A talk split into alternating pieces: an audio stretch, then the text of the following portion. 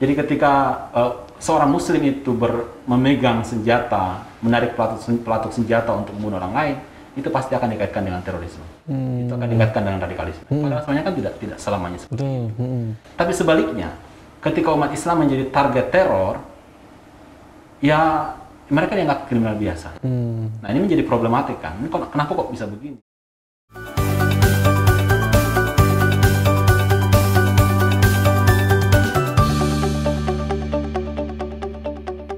Assalamualaikum warahmatullahi wabarakatuh. Halo, apa kabar sobat ngalir semua? Kembali lagi bersama saya di Ngalir Talk Show, ngobrol ala IR, persembahan Laboratorium Diplomasi, Program Studi Hubungan Internasional Universitas Islam Indonesia. Saya, Agus Juliana Putra, akan menemani sobat ngalir sekalian untuk berbagi cerita dan inspirasi dengan tamu-tamu istimewa kita. Baik, Sobat Ngalir, episode kali ini cukup spesial karena kita kedatangan tamu yang cukup spesial juga. Dia adalah salah satu dosen di Hubungan Internasional Universitas Islam Indonesia yang kebetulan mengampu salah satu mata kuliah yang akan dibahas pada kali ini, yaitu mengenai mengupas akar terorisme global yaitu Bapak Hasbi Asfar PhD. Mari kita sapa terlebih dahulu. Assalamualaikum Pak Hasbi. Waalaikumsalam Baik, apa bagaimana kabarnya Bapak? Sehat, alhamdulillah. Alhamdulillah, alhamdulillah Bapak sehat juga. Baik Pak Hasbi, ini sangat menarik mengenai berbicara mengenai uh, mata kuliah terorisme ini, apalagi kita akan mengupas mengenai akar terorisme global. Dan sobat ngalir juga pasti sangat penasaran untuk karena kita kedatangan salah satu dosen yang mengampu mata kuliah tersebut, pasti sobat ngalir penasaran mengenai bagaimana sebenarnya yang dibahas dalam mata kuliah ini. Mungkin Bapak bisa menjelaskan terlebih dahulu apa sih Pak hal menarik dalam mata kuliah terorisme ini, Pak? Uh, mata kuliah terorisme yang menarik adalah kita belajar terorisme dari uh, banyak pendekatan. Baik. Ya. Mm -hmm.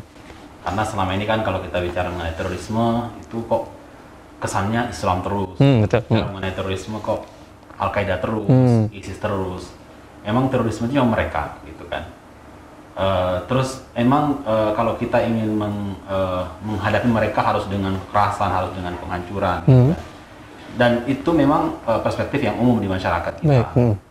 Uh, kalau membahas tentang terorisme itu ya bahasannya adalah itu adalah sebuah kejahatan yang luar biasa hmm. yang harus dihadapi secara keras tanpa ampun dan itulah salah satunya solusi untuk membasmi masalah terorisme. Nah hmm. dalam mata kuliah yang saya ampu ini itu mahasiswa berupaya untuk di, dikasih tahu dan di, di, di, diberikan pemahaman bahwa masalah terorisme ini memiliki dimensi yang sangat luas. Hmm yang uh, tidak hanya membahas mengenai masalah bahwa mereka adalah pelaku kriminal gitu. Hmm. Tapi ada dimensi-dimensi lain yang akan yang dibahas di sana yang membuat hmm. mahasiswa itu lebih terbuka cara berpikirnya. Hmm, baik.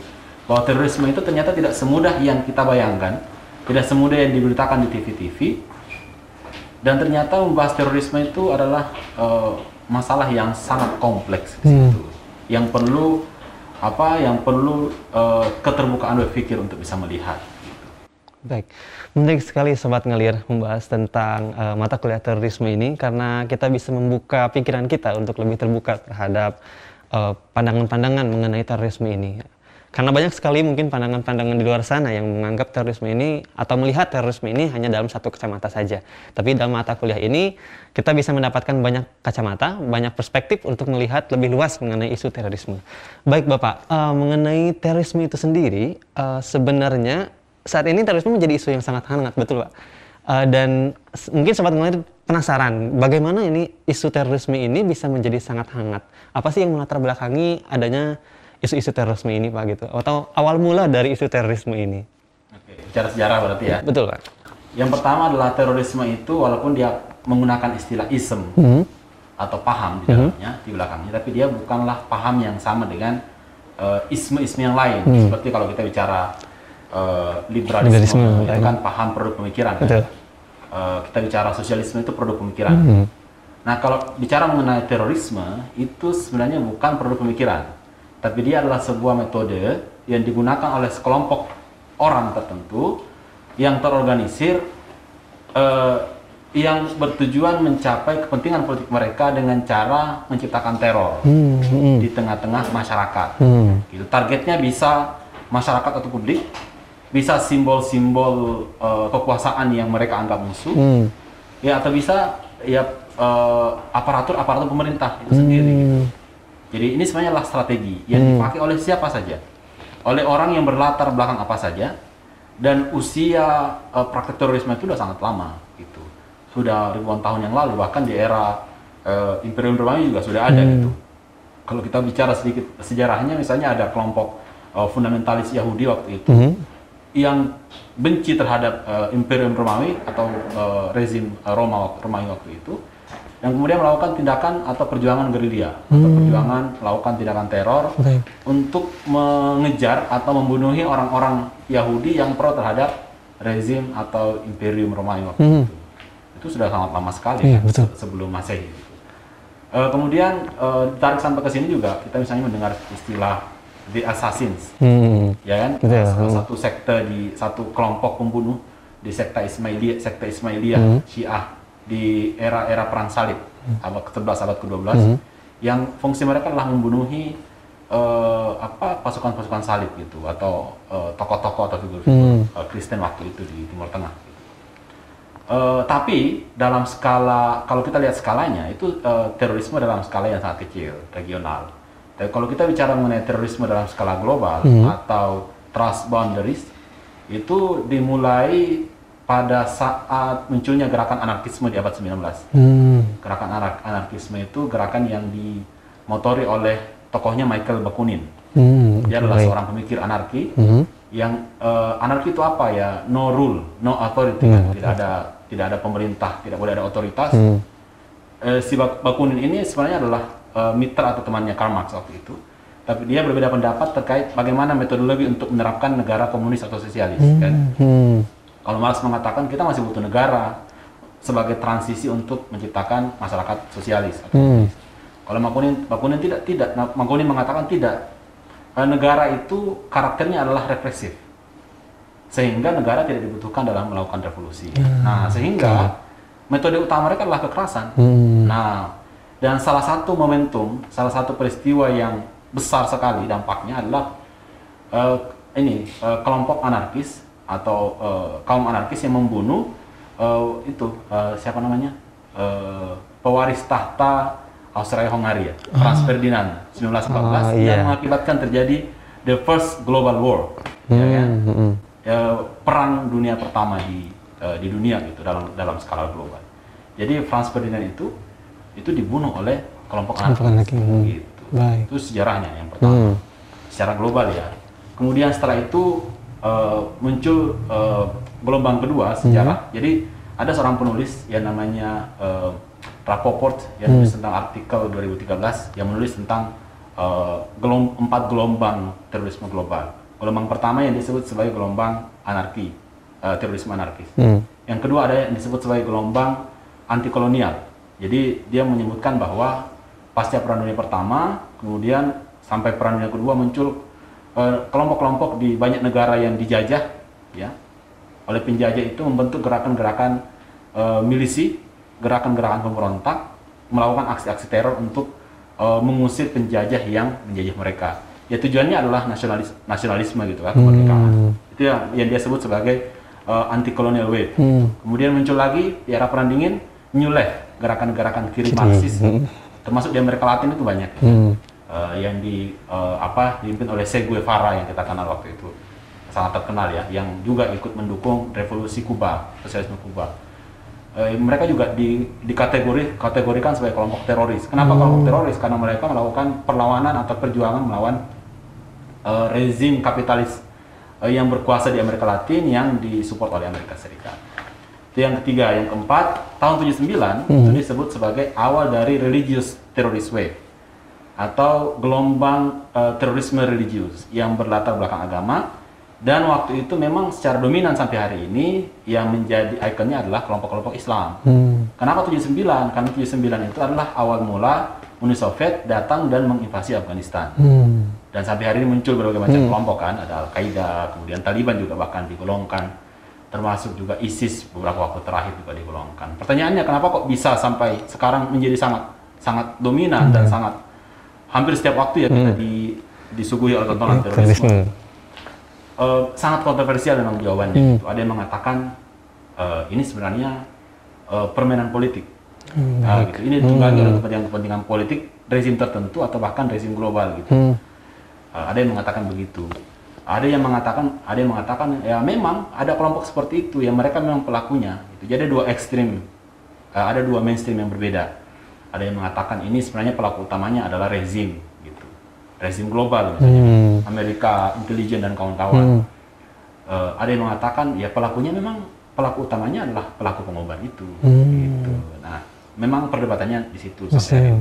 Tapi kalau kita lihat secara umum apa yang membuat eh, kok bisa banyak gerakan-gerakan jihad muncul hari ini, ya kita bisa bisa melihat bagaimana kondisi umat Islam sekarang di seluruh dunia ya. Ada isu Israel Palestina Hmm. yang kita lihat bagaimana pelanggaran hukum internasional yang dilakukan oleh. Israel. Hmm.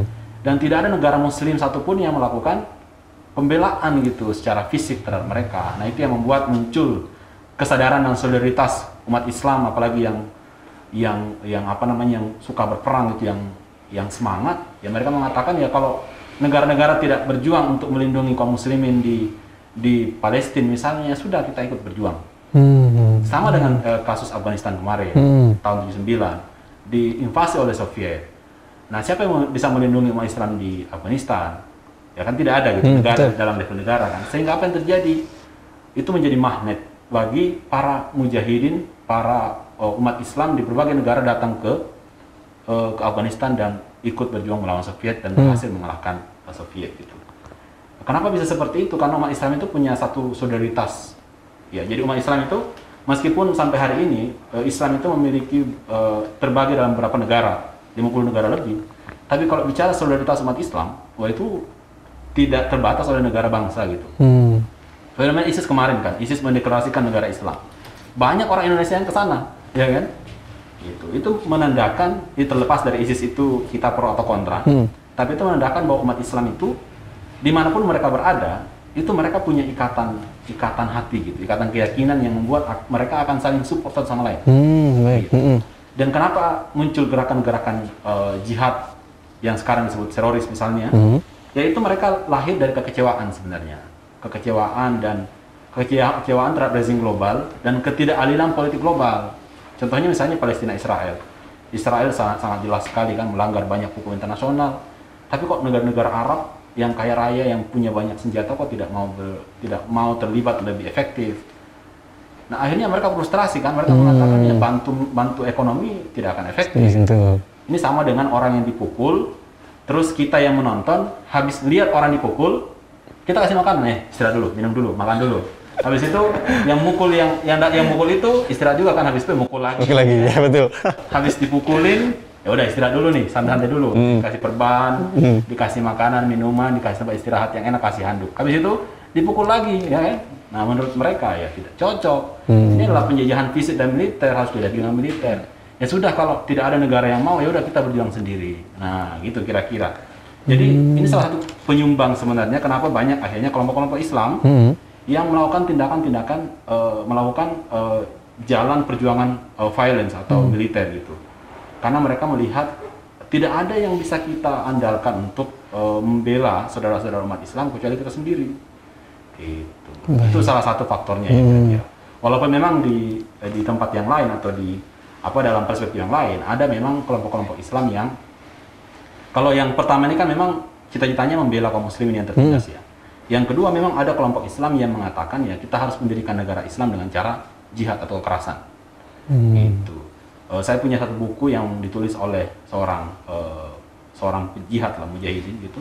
Dia nulis buku tentang visi politik gerakan jihad. Hmm. Jadi di situ dia memetakan musuh terbesar kita siapa. Hmm, musuh baik. terbesar pertama yang harus kita lawan adalah Amerika Serikat dan sekutunya.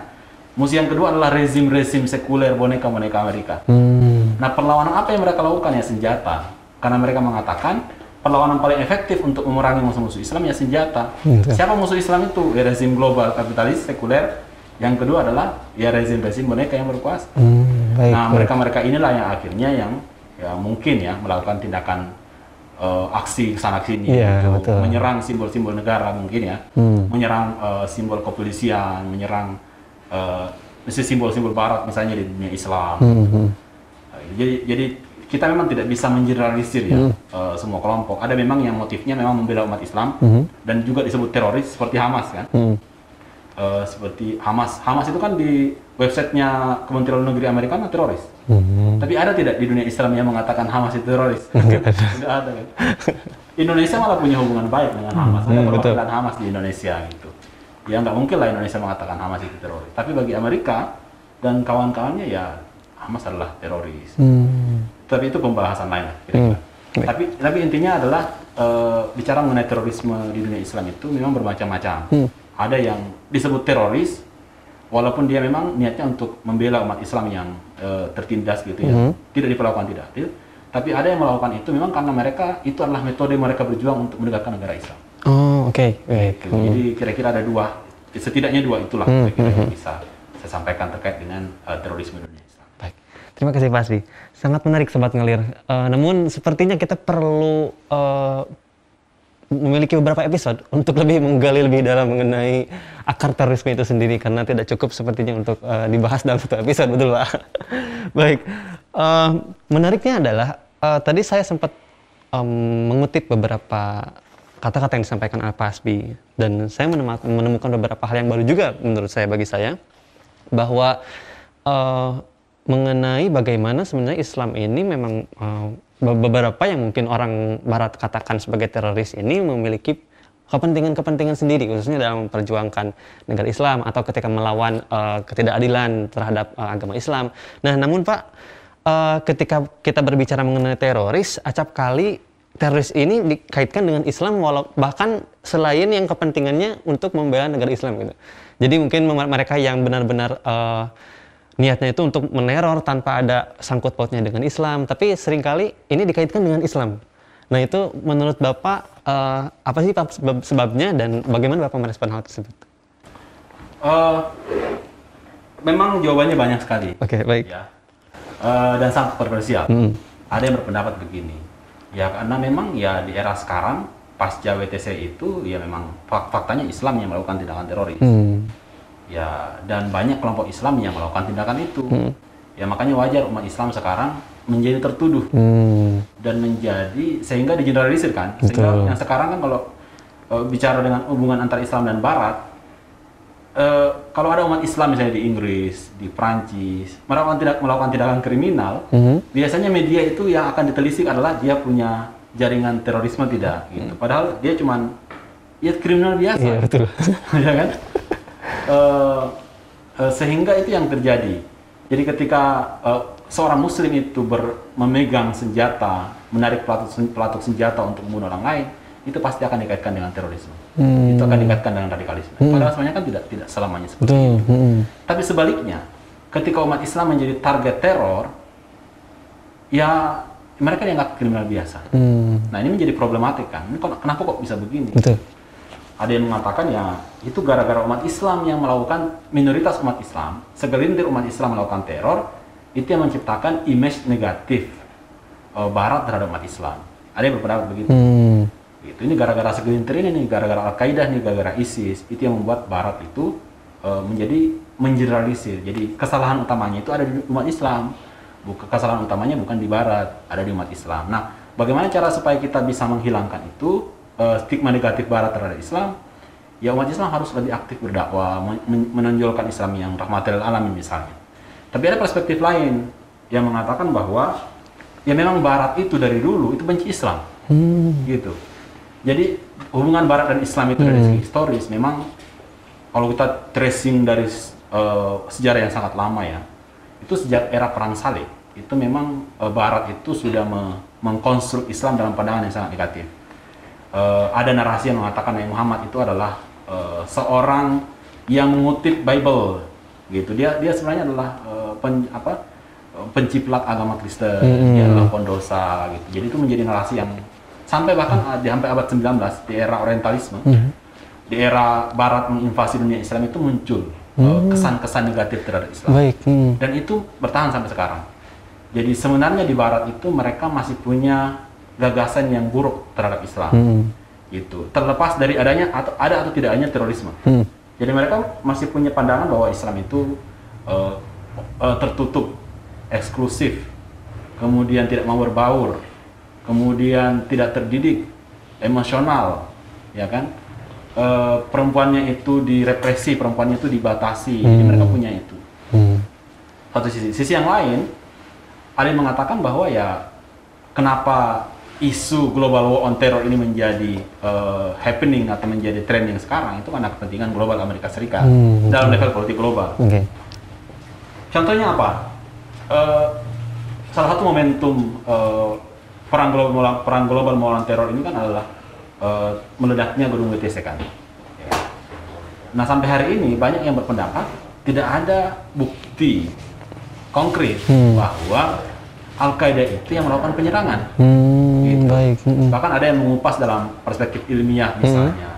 Bahkan sampai ada yang membawa-bawa narasi bahwa ya kalau eh, memang Al-Qaeda pelakunya, tapi kok bisa ya eh, sebelum pesawat itu mendarat dan meledak, kok sudah ada kamera yang nge-shoot dari bawah. Oke, baik. Kayak lagi iklan Make sense. gitu. Oke. kayak lagi bukan iklan, kayak lagi syuting. Syuting, gitu. betul. Kayak kita hari ini syuting kan, kenapa kita ini kan sudah diarahkan sama teman-teman gitu. Nggak mungkin kan tiba-tiba gitu Hmm. Tiba-tiba ada. tiba-tiba ada ada yang syuting gitu kan. Kok kok bisa gitu? WTC itu dari eng- dari banyak angle. Angle, betul. Bahkan ada dari atas, ada dari ada ada ada kamera dari atas kan yang melihat dari samping oh, pesawat itu nabrak. Nabrak, Gitu. hmm. Angle-nya menarik, sangat bagus gitu dari sisi media. Ada yang dari bawah men-shoot pakai kamera dan dilihat bagaimana. Akhirnya ada yang mengatakan, ya ini bisa aja. Dan pada hari itu kata misalnya katanya ya, tidak ada orang Yahudi yang masuk kerja di eh, World Trade Center itu Oh, katanya. oke. Ada juga yang mengatakan lagi pen- eh, perspektif sains kalau nggak mungkin itu eh, gedung itu bisa hancur dari atas dan pada saat itu hancur itu katanya ada bom yang meledak di dalam gitu dan sehingga ada ada yang mengatakan bahwa ya bisa jadi eh, di dalam itu sudah ada bom Oh, yang betul. meledak itu, itu yang menjadi legitimasi bagi orang yang mengatakan ini kayaknya kerjanya Amerika Hmm. Eh, ditambah lagi dengan apa yang memperkuat argumen ini gitu. Mereka memperkuat argumen mereka dengan mengatakan hanya beberapa bulan. Jadi September kan, Oktober itu Amerika menyerang Afghanistan. Itu hanya satu bulan. Gitu. Hmm. Am- Amerika menyerang Afghanistan dengan alasan Taliban tidak mau memberikan Osama bin Laden Oh, iya. gitu. Tapi apa yang terjadi? Eh, Osama bin Laden kan nyebrang ke, ke Pakistan sembunyi Hmm. gitu. Afghanistan lulu lantak kan. Terus Pakistan diapain? Kan dia nggak diapa-apain gitu. Nah Taliban, eh, eh, Osama bin Laden ada di sana gitu. Nah, terus apa yang didapatkan Amerika di Afghanistan? Yang dia dapatkan Amerika di Afghanistan adalah eh, apa? Jalur eh, jalur minyak dari eh, Turkmenistan dari Hmm. Laut Kaspia Kaspia. sampai ke Pakistan sampai ke India. Sehingga dia mengatakan ini sebenarnya serangan Amerika ke Afghanistan. Isu terorisme itu cuma menjadi eh, ini saja Cover menjadi- gitu. Cover menjadi alat justifikasi untuk menyerang Afghanistan untuk menaklukkan Afghanistan gitu. Oke, baik. Karena kalau kita lihat sebelumnya itu memang ada negosiasi negosiasi negosiasi antara pemerintah Amerika Serikat dan Taliban yang berkuasa waktu itu. Negosiasi tentang apa? Tentang kerjasama pemipahan minyak Hmm. perusahaan Unocal gitu di Hmm. situ. Yang membuat katanya pemerintahan Amerika tak agak-agak stres dan jengkel sama Taliban. Hmm. Itu ada di bukunya eh, William Blum Hmm. yang eh, demokrasi eh, judulnya itu apa ya? Eh, the- eh, saya lupa judulnya lah, nanti edit aja nanti. Eh, judulnya itu adalah The Deadliest Export. Oh, the Jadi, Ame- eh, demokrasi the deadliest, ex, the deadliest export of eh, Amerika gitu. Hmm. Jadi di, jadi situ ada satu bab yang menuliskan bahwa eh, Afghanistan itu diserang oleh Amerika itu sebenarnya bukan karena intinya sebenarnya bukan isu terorisme, Hmm. yang karena tidak terbukti. Ya, intinya sebenarnya adalah ya karena kepentingan ekonomi politik. Nah sehingga ada yang mengatakan mengapa mengapa Amerika itu sangat sangat menggencarkan global war on terror karena mereka punya kepentingan besar di dunia Islam, kepentingan minyak, kepentingan jalur-jalur perdagangan, dan kepentingan mempertahankan rezim-rezim sekutu mereka di Timur Tengah gitu. Kenapa? Karena eh, kelompok-kelompok yang mengancam di Timur Tengah itu adalah kelompok-kelompok Islam, Hmm, baik. gerakan-gerakan Islam, pejuang-pejuang Islam yang mengancam. Hmm. Dan memang eh, narasi negara-negara Timur Tengah untuk melawan kelompok-kelompok oposisi itu adalah narasi bahwa mereka adalah kelompok radikal, mereka kelompok ekstremis, kelompok berbahaya. gitu. Jadi Amerika memang itu juga dalam banyak eh, literatur menyebutkan bahwa mereka mengakui salah satu ancaman rezim eh, atau salah satu ancaman pengaruh mereka di dunia Islam itu adalah gerakan politik Islam.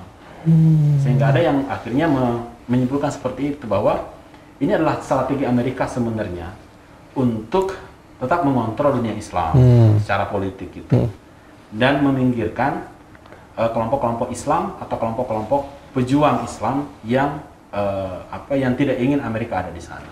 Hmm. Itu jadi ada banyak ada ada banyak perspektif untuk Oke, ini, ada baik. banyak perdebatan di situ. Hmm, hmm. Ada yang mengatakan yang pertama ya saya singkas ya, ringkas ada yang pertama mengatakan ya kenapa st- Islam itu distigma sebagai teror karena ini pelakunya Islam sendiri. Hmm. Siapa suruh, ya kan? Ya sama lah sederhananya gitu. Kalau ada misalnya di Indonesia lah skala Hmm. sederhana gitu. Ada provinsi lain, suku di provinsi lain yang melakukan tindakan kejahatan di satu tempat. Itu kan bisa di, di generalisir Ya, kan, wah memang suku begitu kayak gitu misalnya kan Hmm, betul. itu memang ah memang memang sudah seperti itu gitu Hmm. mereka walaupun itu salah jadi menurut yang pertama ini ya umat Islam juga begitu makanya ya eh, tunjukkanlah Islam yang benar kalau mau dihormati Hmm. tapi ada yang kedua mengatakan bukan Barat itu sudah punya pandangan negatif terhadap Islam Hmm. sehingga mereka ya memang begitu negatif itu yang ketiga ada yang mengatakan nah ini kepentingan politik global Amerika Serikat Serikat, oke. Baik, menarik sekali Sobat Ngalir. Cukup panjang pembahasan kita kali ini, sampai sepertinya ini harus dibuat beberapa episode kalau kita mau explore lebih dalam. Oke, eh, menarik untuk membahas ini, namun sayangnya Sobat Ngalir, eh, diskusi kita akan berakhir sampai di sini. Eh, jadi saya ucapkan terima kasih kepada Pak Hasbi Aswar PhD yang telah bersedia untuk menjadi pembicara. Namun sebelum kami tutup, mungkin Pak Hasbi ada kata-kata atau closing statement eh, kepada Sobat Ngalir atau pesan-pesan yang ingin disampaikan kepada mahasiswa yang mau ngambil juru, eh, mata kuliah terorisme atau mungkin pesan-pesan ke restoran Padang di depan, mungkin saya nanti pesankan. Monggo Pak Hasbi. Ya, eh, mata kuliah terorisme ini eh, memang diharapkan untuk memberikan berbagai macam eh, pendekatan Baik, untuk bisa hmm. memahami fenomena terorisme global gitu. Sebagai, sebagaimana secara ringkas saya sebutkan tadi ya. Jadi teman-teman yang mengikuti mata kuliah ini, insya Allah akan mendapatkan pendekatan-pendekatan itu, pemahaman-pemahaman itu bahwa terorisme ini eh, berbagai macam perspektif untuk berbagai macam perspektif di sana yang saling berdebat berbenturan satu sama lain. Tapi menurut saya bukan itu bukanlah suatu hal yang negatif. Itu malah membuat kita menjadi terbuka pikiran betul, kita untuk memahami sebuah fenomena yang disebut sebagai fenomena teror gitu. Itu satu. Yang kedua eh, belajar terorisme ini bagi kalangan umum ya. Yang menurut saya menambah literasi kita terkait dengan isu terorisme dan membuat kita menjadi kaya gitu. Baik. menjadi kaya dan bisa merespon secara bijak dan secara eh, kritis terhadap berbagai macam isu terorisme dalam level nasional maupun level internasional. Oke, baik. Terima kasih Pak Hasbi. Baik Sobat Ngelir, eh, itu dia dari diskusi kami pada episode kali ini. Jangan lupa dengarkan podcast Ngalir lainnya, episode lainnya di Spotify atau di YouTube HIUII. Dan jangan lupa like, share, dan subscribe channel YouTube HIUII. Saya Agus Dirana Putra, mohon undur diri. Wassalamualaikum warahmatullahi wabarakatuh.